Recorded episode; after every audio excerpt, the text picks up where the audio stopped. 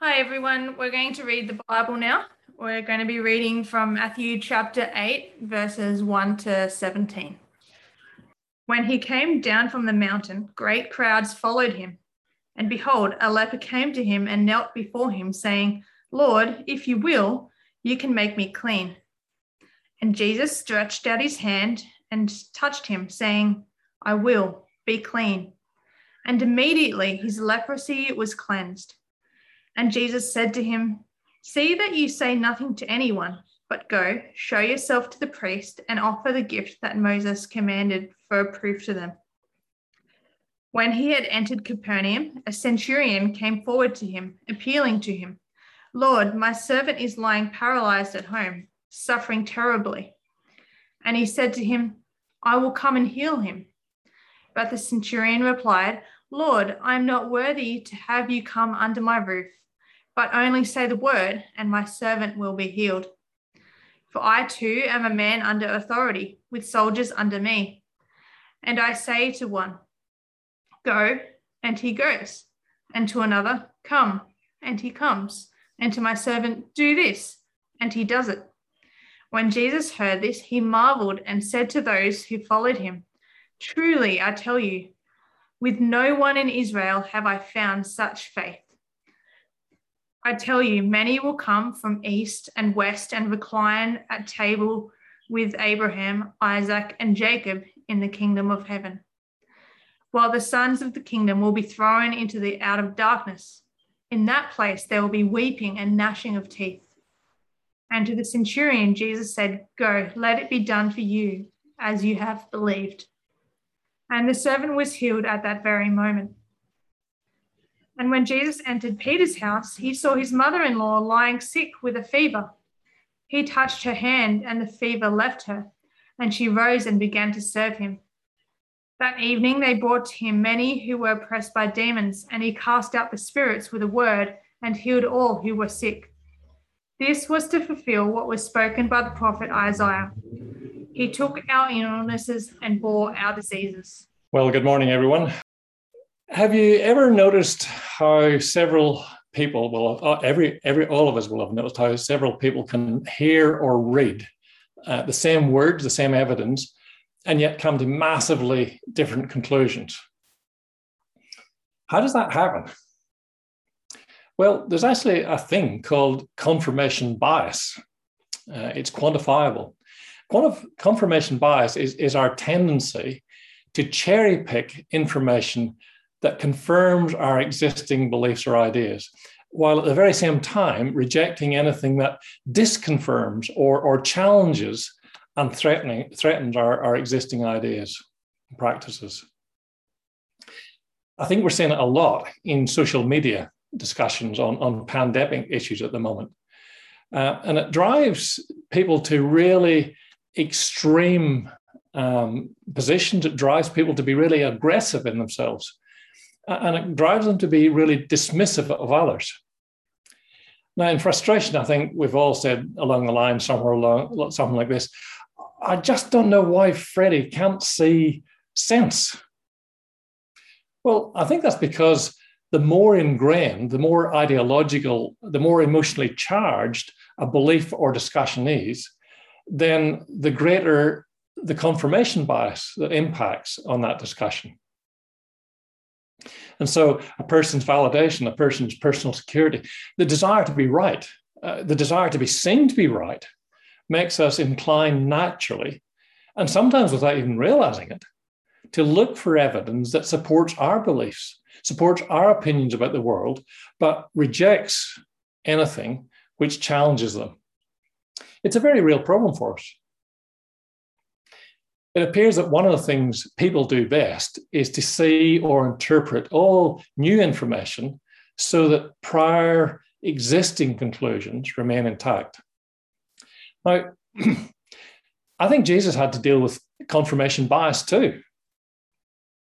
As we move into Matthew's gospel uh, this morning again, uh, we see that from the earliest days of Jesus' public ministry, the crowds very quickly picked up key words, key ideas that were being promoted by Jesus. Uh, things like the kingdom of God, the, the authority of Jesus, the priority of King Jesus. We see that particularly in, in the sections chapter four through chapter nine. But here's the confirmation bias. It quickly becomes clear that many in the crowd were just hearing and seeing the things which allowed them to continue comfortably in their existing beliefs and conclusions, even while Jesus was saying things that were absolutely radical and totally contrary to their existing positions and beliefs. Confirmation bias. And so, as we move into Matthew's gospel ourselves, we need to be aware of our confirmation bias when we come to the scriptures. How do we do that? Well, it's hard, but understanding context and structure around Jesus' teaching helps ensure that we form the right conclusions. We don't just read the words, but we actually form the conclusions that Jesus wants us to form uh, because we're actually reading the words in context. So let's let's do a little bit of revision again, and we see that Jesus has taught the kingdom. Now, if you go back to chapter four, verses fourteen to seventeen, you'll see that the very start of Jesus' ministry, from the very start of Jesus' ministry, Jesus taught that he was the Messiah.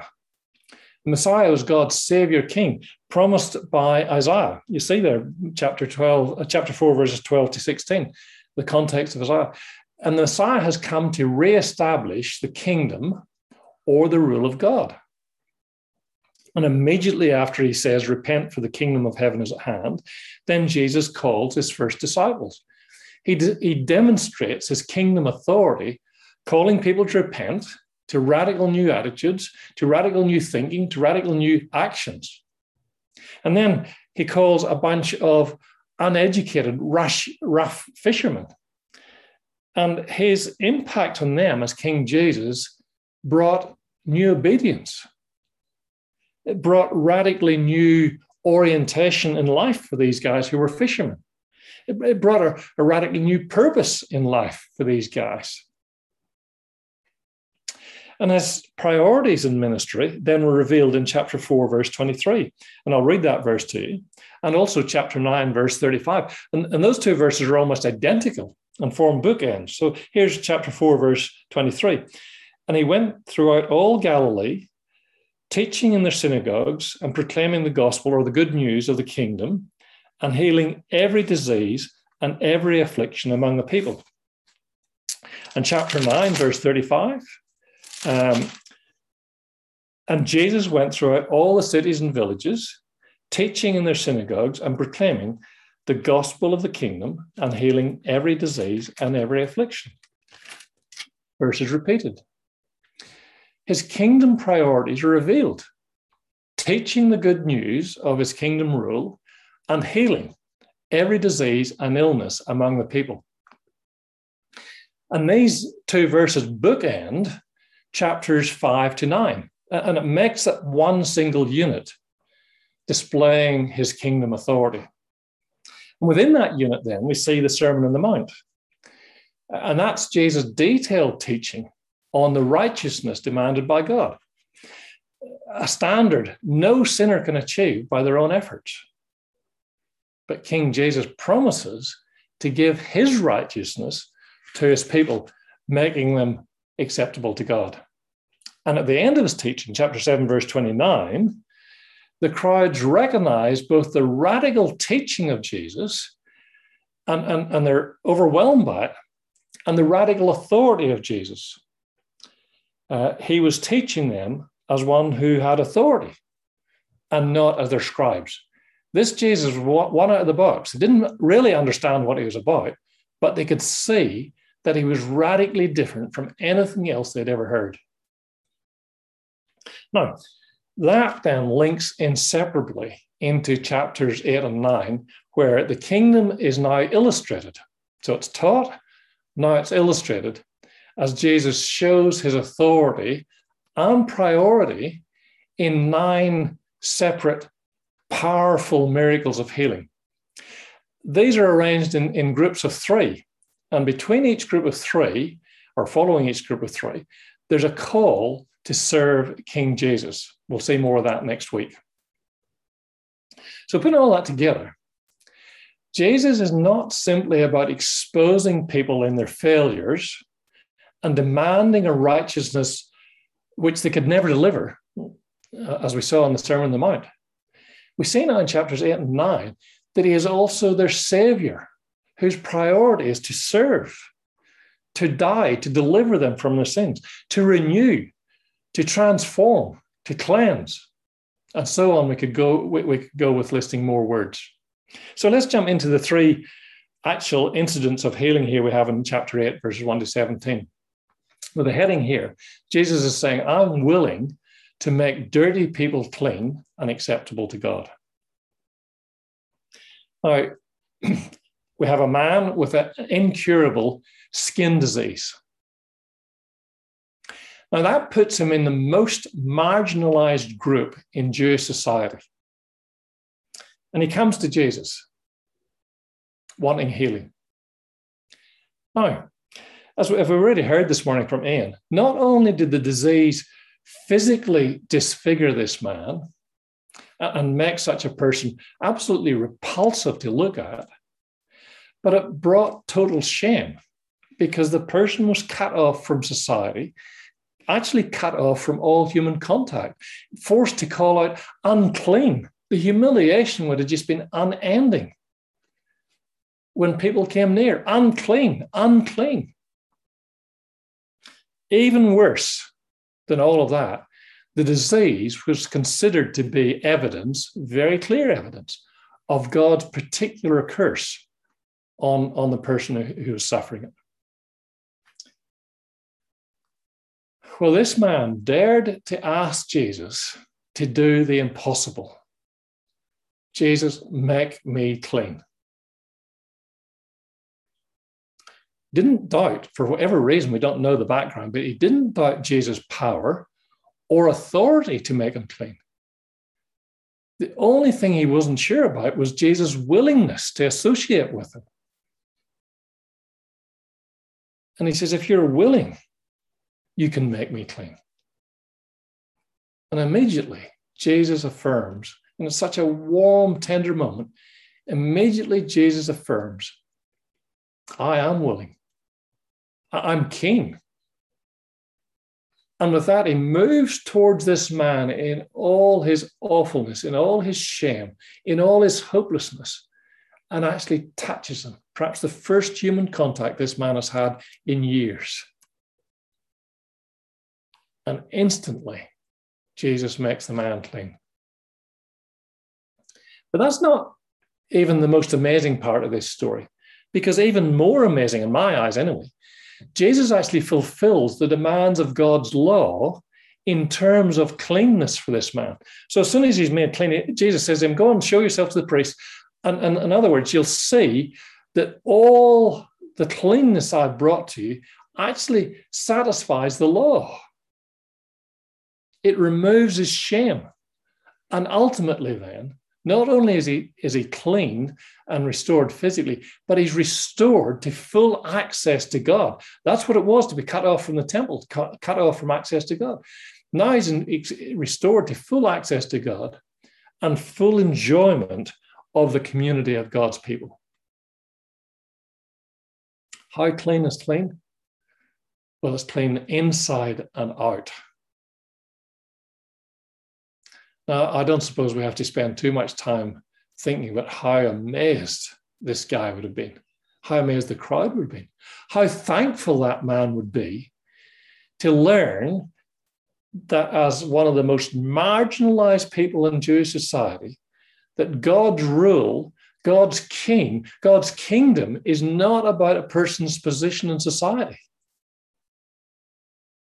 Because that meant he was done for but it's about relationship with King Jesus, who happily reverses the effects of sin and welcomes the marginalized, the repulsive, the dirty into full acceptance and relationship with God. What a wonderful, wonderful story. But we move on to the next incident. Jesus says to the centurion, I'm powerful to give, sorry, Jesus says through the centurion, I am powerful to give life to any who will take me at my word. Now, the Roman centurion is a Gentile. And that means he's another despised and marginalized group in Jewish society, perhaps only slightly better than the leper, maybe even in some, the eyes of some Jews, worse than a leper.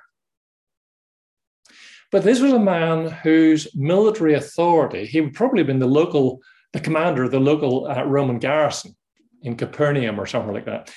This man's military authority gave him power over life and death. But when it came to his servant's illness, he knew that he was powerless. And in asking for Jesus' help and expressing his unworthiness before Jesus, he was stating publicly Jesus' superior authority and power in the matter of life and death. How did he work this out? We're not told, but it's just a fact of the story. And even more amazing than that was his reasoning. And, and he, he tells Jesus his reasoning. And it goes something like this in, in, in summary. He recognized that his words had the same authority and power as if the Roman emperor spoke them himself. That's what it was to be the Roman emperor's representative in, in Capernaum. So he recognized then that Jesus' words had the same authority and power as if God had spoke them himself. And that means in his equation, Jesus needs, just needs to say the word and it would be done. Say the word, Jesus, and that's enough to give life. You don't have to come to my house, just say the word. That is your orbit of power and authority which I'm recognizing publicly and bowing before you. This is so out of the box that Jesus makes special note of this man's almost matter of fact belief and trust. He was prepared to accept what was obvious in both Jesus' teaching and actions. Perhaps he didn't fully understand it, but he was prepared to accept what was obvious. And as a result, this despised Gentile overlord would be welcomed into Jesus' kingdom. So amazed is Jesus that he says something else in respect to this centurion. He contrasts this Jewish, this uh, Gentile despised Gentile Roman with so many Jews who will not take Jesus at face value, who will not accept what is obvious from his teaching and actions. And Jesus says the contrast couldn't be greater. This despised Gentile will be welcomed into my kingdom. And these sons of the kingdom, that is, people who are Jews by birth and part of the, the covenant inheritance by birth, they're actually going to be sent away by King Jesus. Radical illustration. And then the third episode is the healing of uh, Peter's mother in law. Jesus is saying to her, I am, I am Messiah committed to making whole those who don't know how broken they are. Verses 14 to 17. Now, this is a trifecta. For the third time, Jesus shows himself his commitment to the most marginalized groups in Jewish society the defiled, uh, the Roman Gentile, and now a woman. He heals Peter's mother in law. Now, it's very interesting the way this, this is recorded by Matthew. It, it's quite different in the way he's recorded it. It seems like the leper and the centurion each showed some understanding of Jesus' power and authority. Each, in turn, requested healing.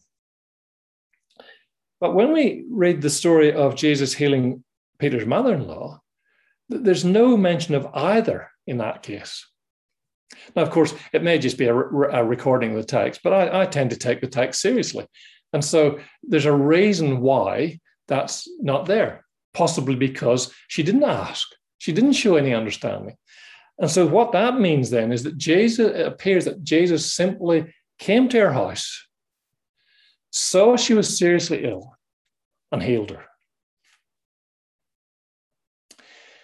And again, if that's the case, the compassion of Jesus, King Jesus, and the priority of Jesus' kingdom authority and power is on show.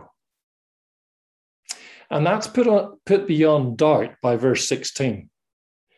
That evening, so I presume he had gone to stay there for the night, thinking that his day was done. But that evening, they brought him many who were oppressed by demons, and he cast out the spirits with a word and healed all who were sick. Hordes of people with all sorts of illnesses and disorders turned up, and Jesus healed every one of them. Again, it would appear that he healed them simply on the basis that they craved wholeness. Now, the emphasis is clear Jesus healed all who came to him. The question is why? What's happening here? Well, uh, I think we get a clue in verse 17. and verse 17 is a summary of this particular paragraph, 14 to 17, but I think it's also a summary of verses 1 to 17. And I think it also links right back to chapter 4, verses 12 to 16, the start of Jesus' ministry. And it goes something like this, I think. Matthew wants to put Jesus' display of teaching and healing into the context of Isaiah, the prophet Isaiah, particularly chapter 42. That's what he quotes at the beginning of Jesus' ministry, and this verse from chapter Isaiah chapter 53. Why would he do that? Well, that context demonstrates both that Jesus was Messiah that is God's suffering servant, God's king and savior, and that his priority was to make whole his broken people, even when they didn't realize how broken they were. Now, these people were coming to Jesus that evening, just streamed to them, and they all recognized their physical illness. They all recognized the awfulness of disease and, and, and pending death. They all craved wholeness, cleanness, freedom from shame. They all craved life, a better life than what they're experiencing now.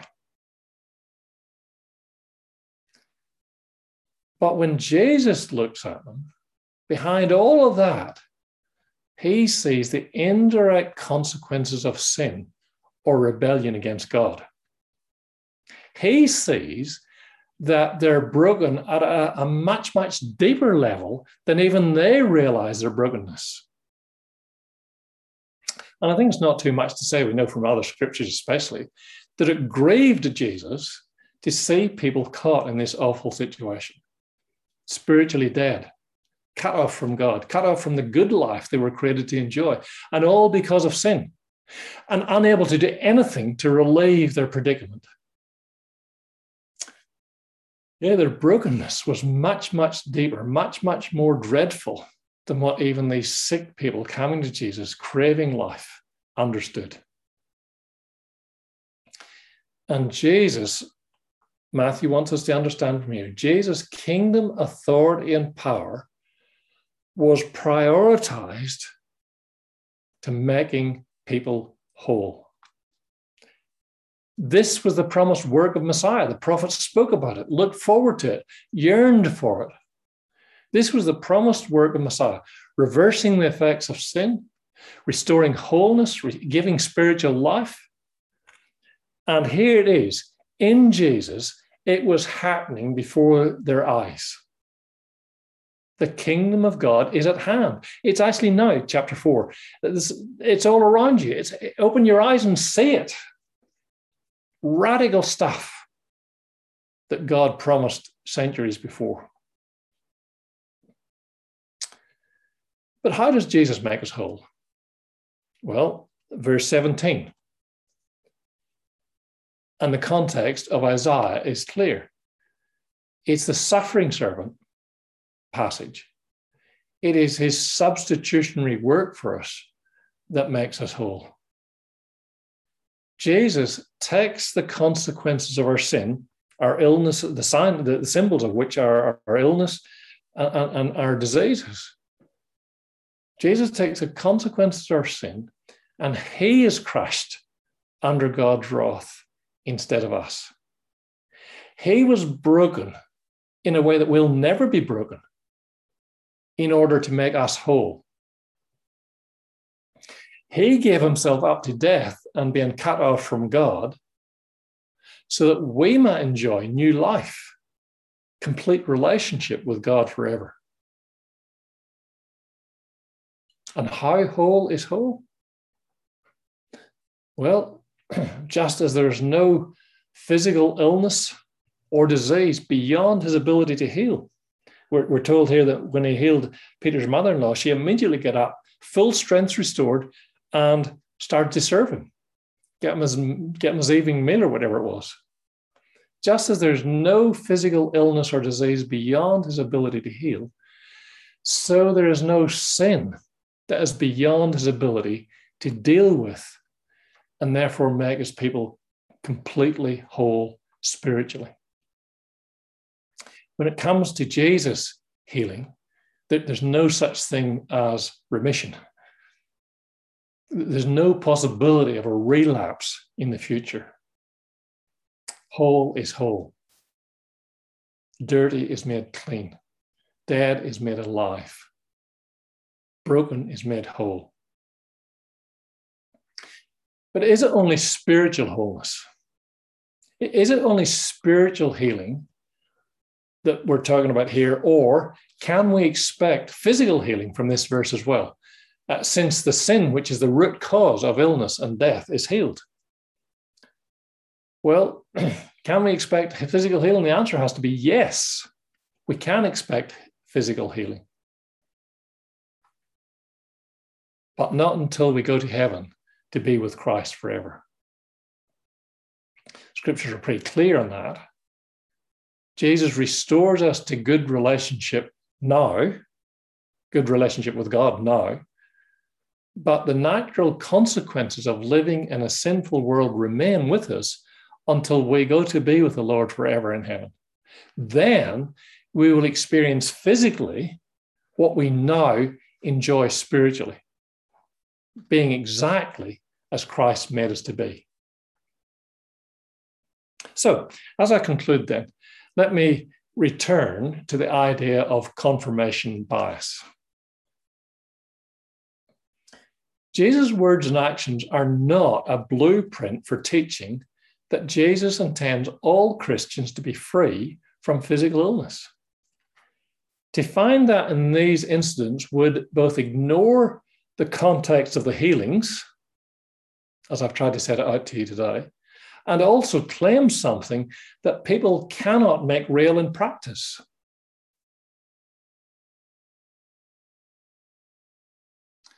Or Jesus' words and actions show clearly that in our natural born state, sin has left us spiritually disfigured, unclean, broken, lifeless. Now, people generally sense that we're meant for something better. People crave real life, good life. Well, Jesus says with authority and power that He is the life that people everywhere crave. And in His compassion and power, He delivers us into that good life by gifting us His righteousness and making us acceptable to God. All we need to do is ask Him to make us whole, to take Him at His word. So, what's your confirmation bias going to do with those two things? Jesus' words and actions encourages that his priority and deep desire is still to remove shame and guilt and transform and renew and make whole anybody who asks. Friends, don't keep looking for these things in places or people which, to this point in your life, have failed to deliver. That would be confirmation bias. And another point that comes out of these passages is that Jesus' words and actions make clear that the world's assumptions about who will go to heaven and who will miss out are wrong. It's not good people who go to heaven. It's not the religious people who go to heaven because they deserve to, but bad people who've been renewed by Jesus, who seek to live with him as their king, struggling to reflect the values of his kingdom in every aspect of life, as, as taught in the Sermon on the Mount. And yet, our confirmation bias in so many people continues to believe that we will be more secure if we can convince Jesus that we're good people. If we can convince our fellow brothers and sisters that we're performing well as Christians. So, friends, I say to you, if you haven't yet done business with King Jesus, that is, if you haven't actually come to him and submitted to King Jesus, determined to give up being your own king and live under the rule and authority and power of King Jesus, then why not act this morning? I know there are people in our church who have not yet done business with King Jesus. So why not act this morning? Recognize your spiritual disfigurement. Come clean with your shame. Feel it in all its awfulness. Feel your uncleanness before God. Don't try to hide it. But then take Jesus at his word as the one who has the authority, the desire, the power, and the priority to give you the life you crave, to free you from your shame, to, to turn you from your uncleanness to cleanness, to take away your spiritual disfigurement and make you whole. All those things you're powerless to build for yourself. I say to you this morning come to Jesus in your brokenness and be made whole. It's that simple, but it's also that urgent. So join with me as I pray now. Lord, we thank you for um, the meticulous detail in which you've caused uh, the story of Jesus to be recorded for us, particularly here through Matthew. We thank you for the structure that He's built into it so that we might actually be certain of the conclusions we're meant to see. We thank you for the compassion of Jesus, the power and the authority of Jesus. We thank you that his desire has always been and continues to be to make broken people whole, to take the dirty to make them and make them clean to take spiritual disfigurement and the grotesqueness that has, that has fallen upon us as image bearers because of sin and remove it and make us those beautiful image bearers that you always wanted us to be. Pray, Lord, that we might hear Jesus and take him at his word and be blessed. In Jesus' name I pray. Amen.